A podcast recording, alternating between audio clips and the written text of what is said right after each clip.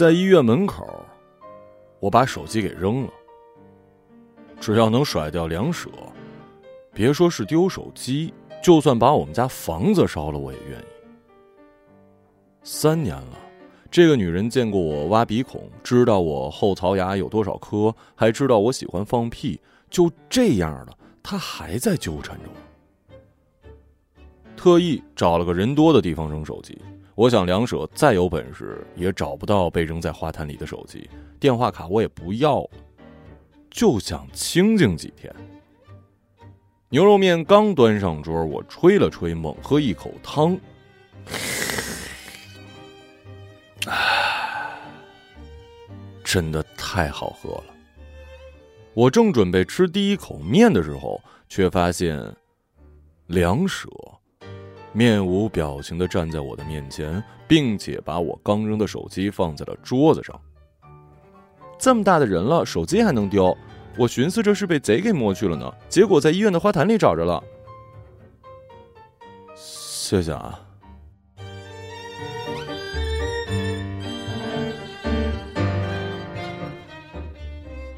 这个女人是怎么做到的？除了二十四小时的查我手机定位、翻我的聊天记录，脚程还这么快，我不由得看看她的脚，三十八码。她的第一双高跟鞋是我买的。你去医院做什么呀？呃，看望一朋友。哪个朋友？男的女的？我认识吗？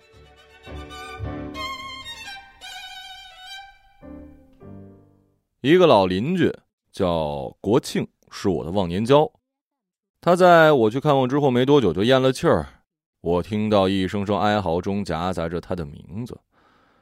那口面早就凉透了，我放下去重新夹了一筷子，终于吃到嘴里，但觉得不那么好吃了。这家面馆开了很多年，小时候我爸没空，国庆就带我到这儿随便吃点我跟国庆的关系比跟我爸好，我爸不管我，也不给我零花钱。这么多年，国庆一直请我吃面。如果他拿了稿费，还会来点酒，给自己喝一杯，给我抿一口。直到和梁舍谈恋爱，我就再也没有来过这儿，因为他觉得脏。今天梁舍没有阻止我吃面，他只是站着，生怕桌椅弄脏了他的裙子。哎，站着就站着吧。直到吃完，我都没有再跟他说一句话。付完钱，我径直离开面馆，没有跟梁舍打招呼。可能是察觉到我的寡言，梁舍从后面拉住了我的胳膊，追上来把我的胳膊环在了胸前。爸爸说：“如果你想出国读博，可以继续；如果想工作，就继续工作。反正不管在哪儿，我都陪着你。”再次路过医院的时候，清洁工扫了一堆落叶堆在马路边朝住院部望去，我的目光无限的延伸。前段时间，我跟国庆聊起过这个事儿。梁舍的父亲希望我们尽快结婚。毕业之后，我在一家世界五百强企业工作，领导非常器重我。直到半年前，我才知道，老板是梁舍的父亲。梁舍像是一个狐狸，算准了我要走的每一步，试图一点一点的将我吞噬，可我不愿意。梁舍，我辞职了。还有，我们分手吧。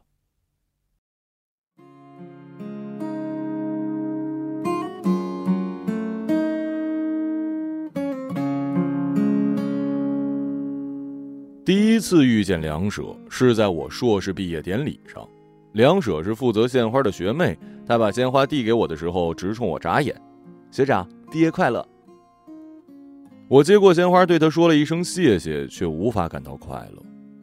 父亲在一个月前去世，我所有的笑容都泯灭在了母亲的哀嚎里。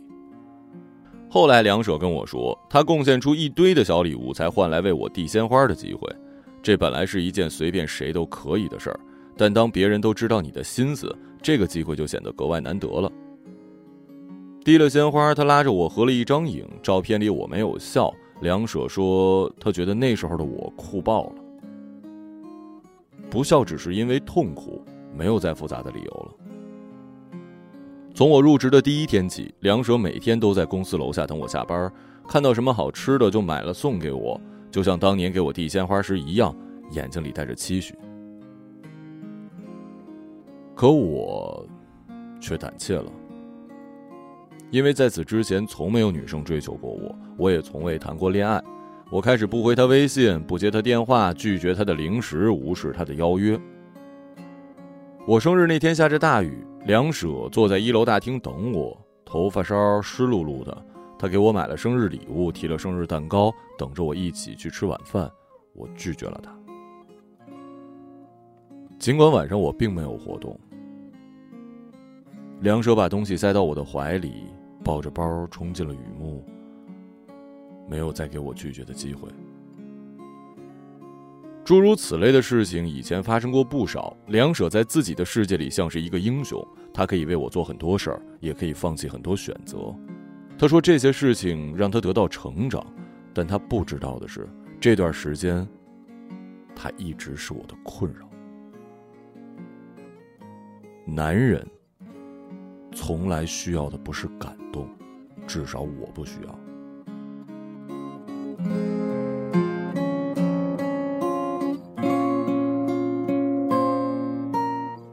我拎着花生米跟鸭脖到了国庆家，他正在写小说，眉头紧皱，钢笔都被攥出了汗。这样写，钢笔不打滑啊！我刚进门放下东西，国庆一直没抬头，稿纸上的字像是军事密码，只有他一个人能看懂。我教过他用电脑打字，但他不会拼音，也不想学五笔。他说电脑发的光让他感到不适，像有千万根针刺着眼球，干涩难忍。不知道现在有没有出版社收手写稿，但从国庆一直坚持的样子来看是有的。闻到了酒味，国庆抬起头，取下眼镜擦了擦。小时候我父母经常吵架，那时候我总睡在国庆家。长大之后，他们疲于争吵，开始了无休止的冷战。后来我就搬家了，很少跟国庆见面。对于我的拜访，国庆没觉得惊喜，他知道。我是带着困扰来的。几杯酒下肚，我把两舍的苦苦追求全都倾诉给了国庆。国庆只是看着我笑，眼尾的纹路像是一条条沟壑，藏着岁月的苦楚。他对两舍感到好奇，好奇他的眉眼神态以及芳龄几何，家住何处。我下意识的全都说了出来。等满足了国庆全部的好奇心之后，我才发现国庆笑得合不拢嘴。我看啊，你挺喜欢人家，还把人家的事儿记得这么清楚呢啊！国庆仰头喝完最后一口酒，花生米吃完了，酒也喝完了。我把蛋糕切好了分给国庆，国庆没吃，站起身拿了一片降血压的药，就着水咽了下去。我觉得呀，这姑娘挺好，主要是长得漂亮，还有啊。你竟然二十六岁了，还没谈过恋爱呢。吃完药，国庆回到书房继续写作。我把桌子碗筷收拾干净，就回家了。站在楼道的时候，我才发现雨伞和国庆家的钥匙都忘了带。我敲门，国庆迟迟不开，他越来越听不见了。伴随着暴雨的摔打声，我放弃寻回雨伞。冲进雨的一刹那，身上很疼，我的心底爬出了一丝捉摸不透的情绪，是不舍与怜惜，而脑海中浮现的人是在大雨中奔跑的梁舍。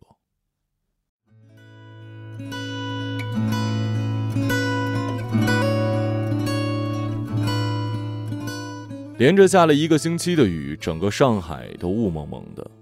借着那场雨，我想通了，梁舍。也不是那么讨厌的人，仔细回忆起来，还有一些可爱呢。放晴那天，梁舍站在公司一侧的树下等我下班。他穿着一件黑色的连衣裙，露着白皙笔直的小腿，娉婷婀娜。梁舍说他再也不去公司楼下等我了，因为他意识到这样会让我难堪。忽然之间，我发现女孩子的成长非常动人。吃完晚饭，我送她回家。突然，她抓住我的手，踮起脚来，在我的脸上啄了一口。她的唇很软，热热的，只碰了一下，我的整个脸颊就燃烧了起来。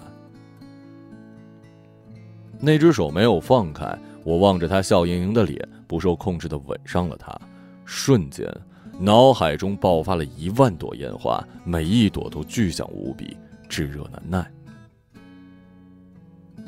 我们恋爱了。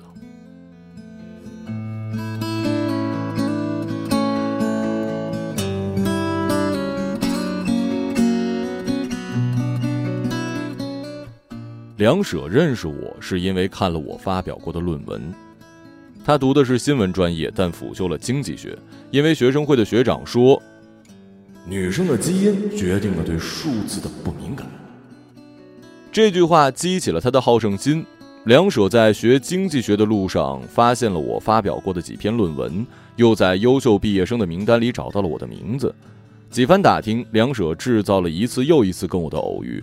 只是那时候我的父亲刚去世，一直忙着家里的事儿，丝毫没有在意身边频繁出现的女孩子。刚读你论文的时候，我还以为你已经是毕业的校友，但是后来发现你今年才毕业，所以我下决心怎么都要认识你。第一次看见你的时候，我连你镜片的反光都觉得耀眼。那时候我想，如果能和你做朋友该多好啊！当时很多学姐跟我说，暗恋你的人超多，就是你平常太忙。嗯，没人有机会追你。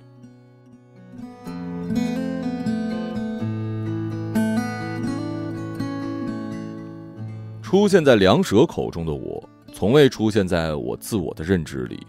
原来被人爱慕的感觉是这样的，像是有一支毛笔在我心口写着字，一撇一捺连成女孩毛茸茸的告白。热恋的时候，我把回梁舍的微信看作是世界上最重要的事儿，因为她是世界上最可爱的姑娘。那时我刚开始工作，公司里很多核心工作都不用我参与，因而避免了很多加班。我和梁舍几乎天天黏在一起，吃吃喝喝，玩玩逛逛。有时候我想，如果一直这样下去，我们结婚也不错。工作几个月之后，我肩上的担子逐渐重了，而且越来越重。加班和无休变成了工作的惯例，我逐渐发现，这样的忙碌是永远无法停下来的。不管是学校里的三好学生，还是优秀毕业生，毕业之后都只是一颗螺丝钉而已。如果你生锈了、迟缓了，那么会被其他新的螺丝钉代替。生活是一个巨大的齿轮，它没有停下，我就不能停下。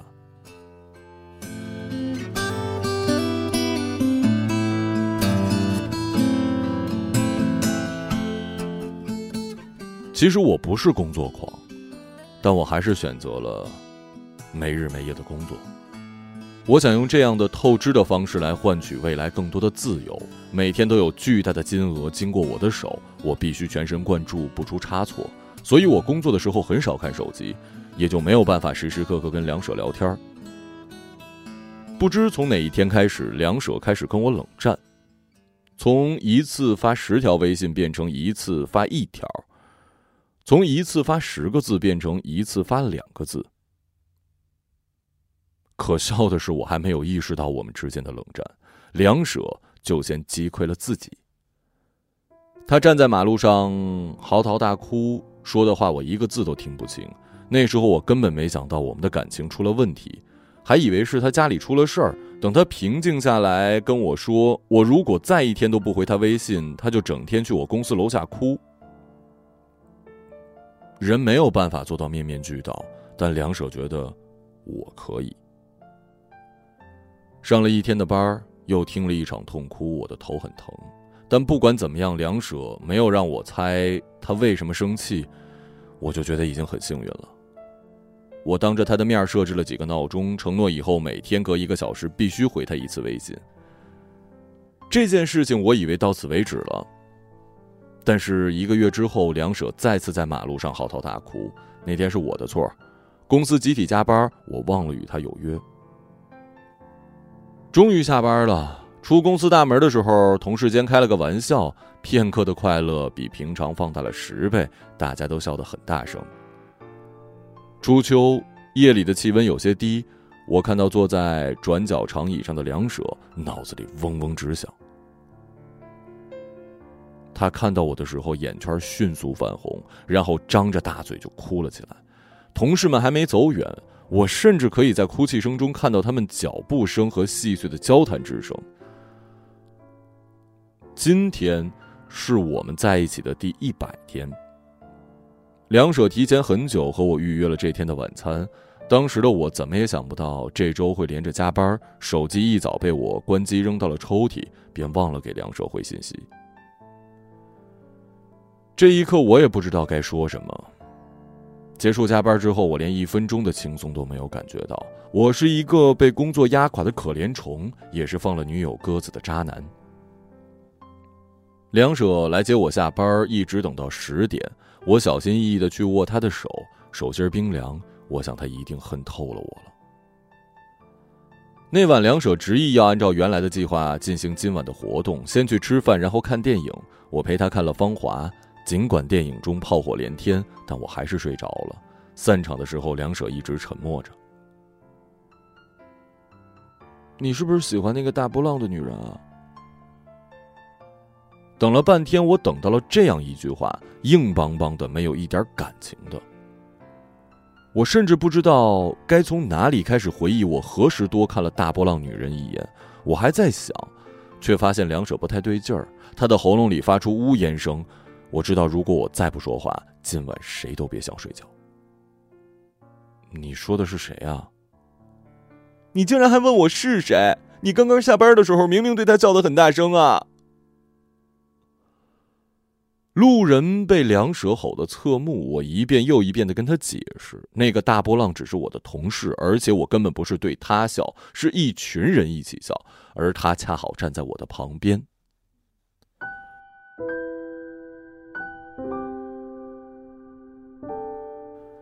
在恋爱的第一百零一天的凌晨，我们大吵了一架，两首尖锐的声音刺穿了安福路。这条路通往我们的家，现在被划破了一个口子，冷风往里面灌。这样的恋爱有存在的意义吗？如果没有，那为什么要继续坚持呢？再次拜访国庆是想求得答案。我们点了两碗面，外加一份牛骨。我想跟国庆聊聊自己的困惑，但面馆里太嘈杂，国庆根本听不清楚我说的话。我想分手。为了让国庆听清，我放大了音量。下一秒，面馆里就静了下来，我却再一次失去了说出的勇气。很快，面馆就恢复了刚刚的嘈杂。国庆问我为什么，我想一一举例，但发现这些事情都琐碎的捡不起来，不知道从何说起。我抱孙子了。明天就要搬到我儿子家里住了，帮他带带孩子。国庆扯开话题，目光中尽是柔情。早些年，国庆就跟妻子离了婚，儿子的抚养权归了他的妻子，所以国庆跟儿子不怎么亲。他的父子相处时间还没有我跟国庆多。现在他添孙子了，终于结束了与前妻几十年的拉锯战。我摸摸口袋，想着给他孙子包个红包，却发现身上没有现金。而国庆不会网上支付那一套，我也没办法转给他。我准备付钱的时候，国庆已经抢在我面前付好，尽管是纸钞，他也在我解锁手机之前就付完了。那一瞬间，我觉得自己跟国庆被这个时代隔离成了两块我来不及等他。我不想提梁舍的事儿。我意识到自己再也不是那个为了考试分数苦恼的小孩了，而国庆也不再是那个什么都懂的邻居伯伯了。况且倾诉，也不能怎么样。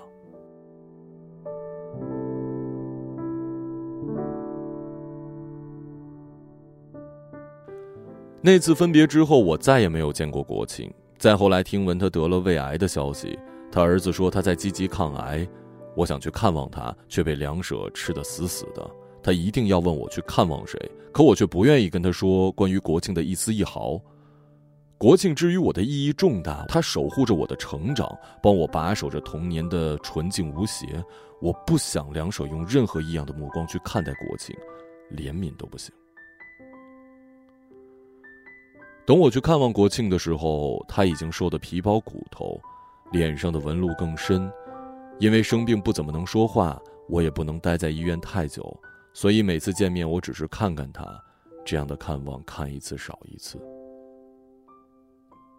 回家之后，我看到梁舍笔直的坐在沙发上，腿上搭着毛毯，小腿若隐若现。见我回来，他起身质问：“你怎么这么晚才回来啊？”“加班。”“你骗鬼呢！你这周一天班都没有加过。”“我真的加班了。”“梁立成是我爸，我问过他了，你还想瞒我呀？”梁舍仰着头跟我说话。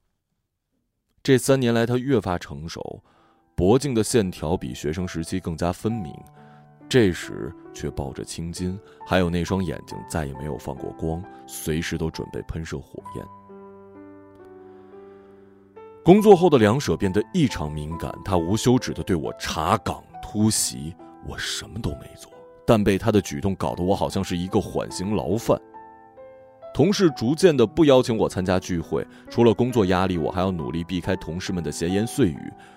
可怎么能装听不见呢？眼前的梁舍气呼呼的，像是一头母豹子。我早就感觉到公司里有梁舍认识的人，却没想到我的顶头上司就是梁舍的父亲。我一点都不惊讶。梁立成是我在工作之后才调到我们公司的。我不想也知道梁舍在家里闹了多少次，才让他老爸完成了工作调动。去看望一位朋友，什么朋友不能带我一起去啊？太疲惫了，我无力一遍又一遍的回答他的问题。有时候我很好奇，为什么梁舍工作后依然有时间关心我的事儿呢？问这么多问题，他不累吗？关上浴室的门，我需要泡个澡。门外传来梁舍不甘心的吼叫：“林露，你根本就不爱我，我早就看透了。”水汽氤氲着浴室，从脚趾到大腿，再到腰、胸、肩膀，最后是脖子。我的神经一点点被热水泡胀、松动。门外的喊声像是隔了几千里，渐渐没了声响。两手总是会把所有的不满都发泄在我的身上，事后又会可怜巴巴的告诉我：“我是他最亲近的人，他才会对我这样。”在他的口中，我不爱他，那么为何还要如此的纠缠呢？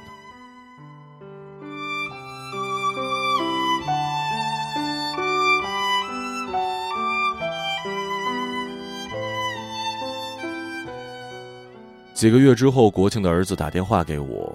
国庆病危，快不行了。当我赶到医院的时候，国庆已经没了意识，他静静的躺在那儿沉睡。一旁的家属不停的叹气，医护人员在做最后的抢救。慢慢的，我退出了病房，不想再往下看。这或许是我们最后一次见面了。我刚刚踏出病房，就听见一声凄厉的哭喊。我加紧步伐往前走，一并收住自己的眼泪。守护我童年的使者离开了我。那段童年记忆，在不久以后也会渐渐被我遗忘吧，就像成年后的每一天一样。